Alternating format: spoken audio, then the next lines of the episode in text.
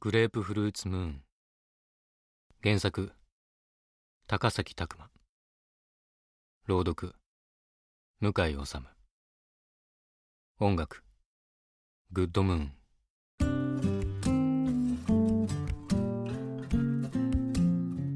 2246年10月1日。僕は不合格通知を消去した。これで何度目だろう？学歴のない者は上級労働者の資格を取らないと全ての生活水準が低いままになる。最近火星にできたカジノに行くことなんて一生できないし下級労働者は結婚の対象からも外れてしまいただの精子提供者になるのがいいところだ。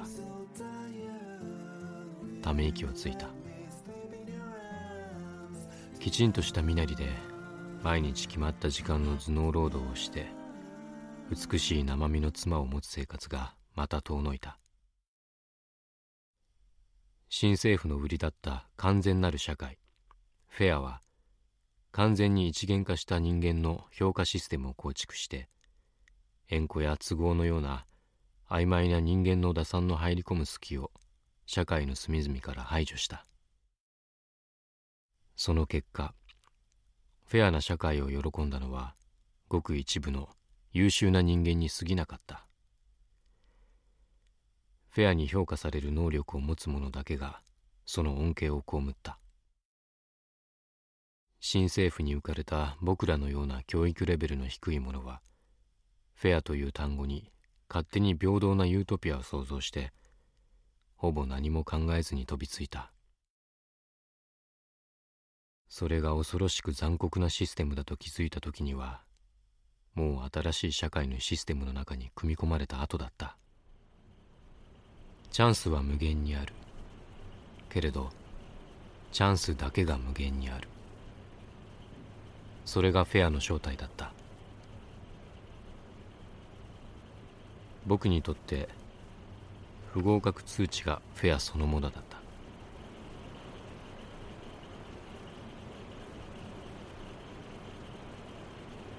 また落ちた。また落ちた。家事ロボットの愛。本当にムカつくロボットだ。うるさい。また落ちた。また落ちた。ボリュームのことじゃない。中古で買った安いロボットだが基本能力は優れている。そのことに不満は一つもない。かわいそうにかわいそうに。言葉は繰り返すと意味が逆転するのか完全にバカにしているように聞こえる。おそらく前のオーナーが老人でそのために設定されたリピート機能。それをどう直せばいいのかわからないから買った時からそのままにしている。新品をとイラッとするたびに思うけど。その金銭的な余裕がない自分が悪いとも思う。もっとも最近は愛という本来無味乾燥なロボットにたったそれだけで少し人間味を感じたりもしているから不思議だ。榊好きで働く気はないか？愛を使って連絡をしてきたのは親友のトミーだった。ホログラフのトミーは風呂上がりだった。好き？ああ。肉体労働だけど割はいいぞ。もしかして裏側に建設中のルナシティの？俺は行くよ。住み込みで半年。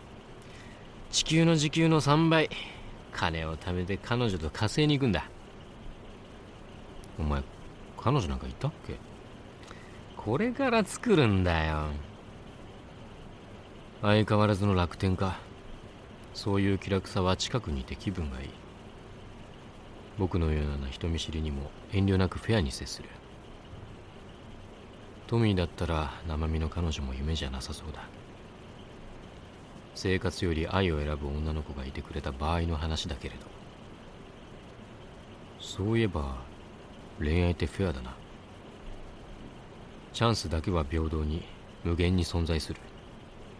ぼんやり思った。ん？お前まさか試験受かった？微妙な間を気にしたトミーが少し怪げそうに聞いてきた。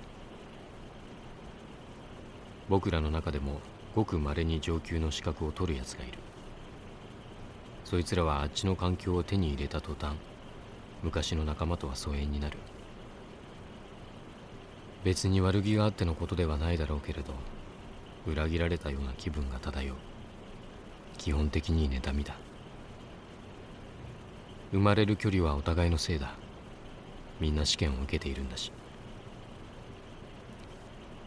受かったらすぐ自慢するよ。ほっとしたような顔を見せてトミーが言ったなさかき一緒に月行こうぜ。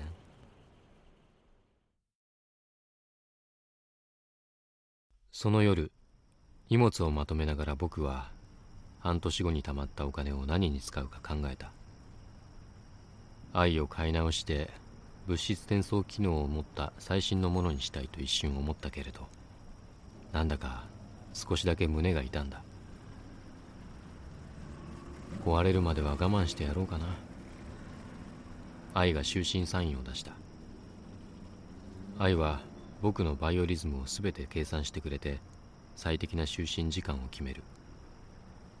寝室の湿度温度明るさ匂いその全てのバランスをとる。今から6時間49分の睡眠に入ってください。今から6時間49分の睡眠に入ってください。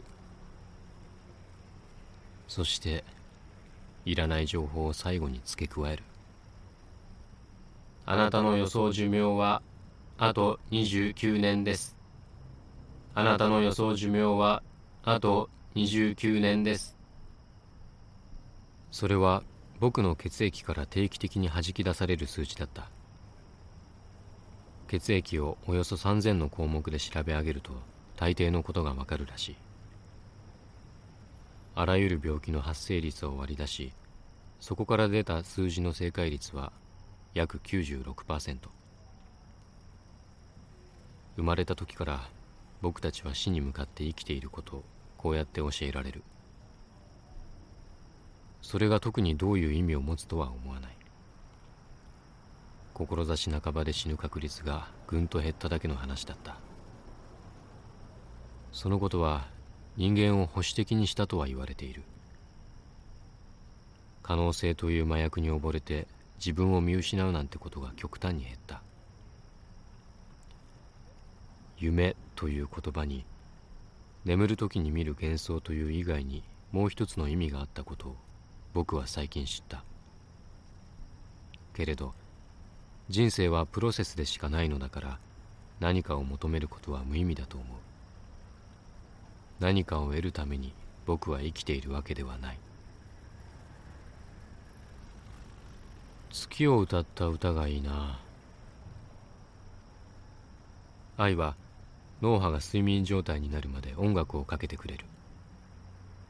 その日愛が選んだのはグレープフルーツムーンというどこか寂しいメロディーの歌だった。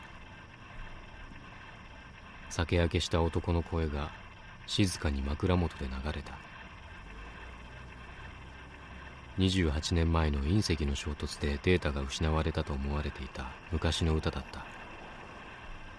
トム・ウェイツという歌手が目をつぶって歌っているようなそんな歌だった。ルナシティへ向かう二級輸送船は僕らと似た境遇の人間でごった返していた。汗とヤニの匂いが生理的に一番不快なバランスでミックスされていた。月までおよそ26時間。この匂いの中にいなくてはいけないかと思うと僕は憂鬱な気分だった。所得が低いとどうして人は不潔で平気になるのだろう。清潔でいようとするにはある程度の余裕が必要なのか。動物に近づくということなのか。小さな窓から僕らがこれから働くオレンジの月が見えた。月は常に地球を向いた明るいエリアと永遠に宇宙の闇を向いた暗いエリアに二分されている。その開発のスピードはまるで違う。明るいエリアのルナパークは高級分譲地で景観保護法によって大きな開発はできないようになっていた。暗いエリアのルナシティは500メートルにも及ぶ地下をベースに建設ラッシュが続く超人工的なエリアだった。複雑に資本が入り組んだせいで何度も変更を重ねた建築計画はそのままルナシティのいびつな景観に現れていた。人間のエネルギーのようなものを逆に感じるしそう整理されたものばかりだと心は落ち着かないものだから。ルナシティの建築現場は至る所に存在する。きっとこの船に乗っているやにくさい奴らとも再び現場で会ったりすることはないだろう。遠くで誰かが喧嘩を始めた。僕は静かに目をつぶった。うまく眠れそうになかったから睡眠薬のマルドフィンを一錠奥歯で噛んだ。そして夢を見た。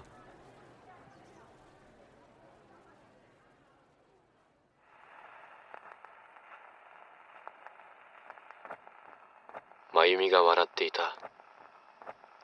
僕は真由美の手を取った。すると真由美が泣き始めた。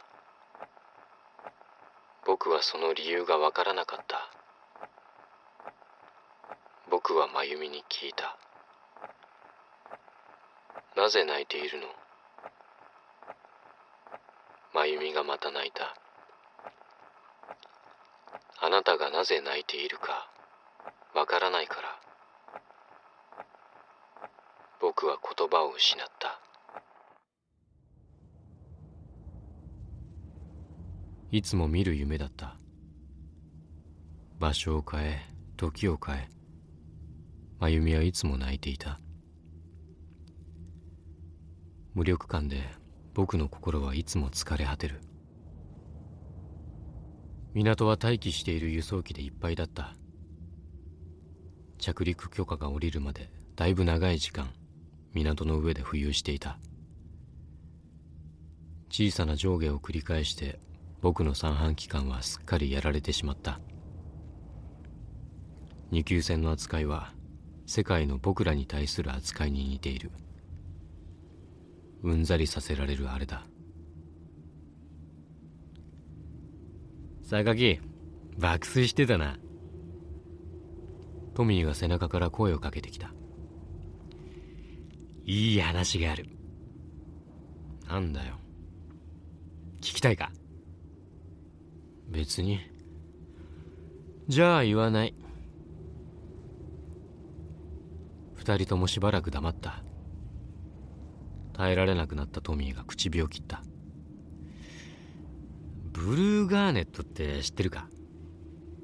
ブルー何？知らない。青く光る赤い宝石。なんだよそれ。それのありかが分かった。ブルーガネットは矛盾の石って言われてる。つまり存在しない石。それが見つかったらしい。それで？お前バカか？その石がいくらするか分かってんのか？いくらだよ？俺とお前がルナパークで一番でかい家を建てて永住できる。一生働かずに食っていけるの。5倍の金にはなる。僕は黙ってしまった。そのありかが分かったんだぜ。探すのか？探すだろう。どうやって？トミーは僕が眠っている間に恐ろしく小さなチップを拾っていた。目だけはいいからなと僕が小バカにしてもトミーは動じなかった。そのチップは月の港から出港する小さな惑星探査機のキーチップだった。そこには探査機のミッションの詳細がインプットされていた。ブルーガーネットの眠る惑星プレメテシオの第6衛星の航路とともに。最初はちんけな研究かと思ったんだ。でもそのブルーガーネットってのがなんか引っかかってさ。調べてみたらこれがどえらいもんだったってわけさ。探すのか？探すだろ。ルナシティは？お前バカ。今さっき俺たちの未来は激変したんだぜ。それなのにまだ肉体労働に未練があるのか。笑えるならしくて。探すのか？港に着いたらすぐ探査機を探す。そしてこの計画より少し早く出港する。お前探査機操縦できるのか？誰だってできるさ。どのくらい行くんだ？見つかるまでさ彼女にしばらく会えないから連絡しとけよ。いないよ。知ってるさ。月の港へ船が着陸態勢をとった。何の前触れもなくガクンと沈み中にいる人間たちがほぼ全員数センチ浮いた。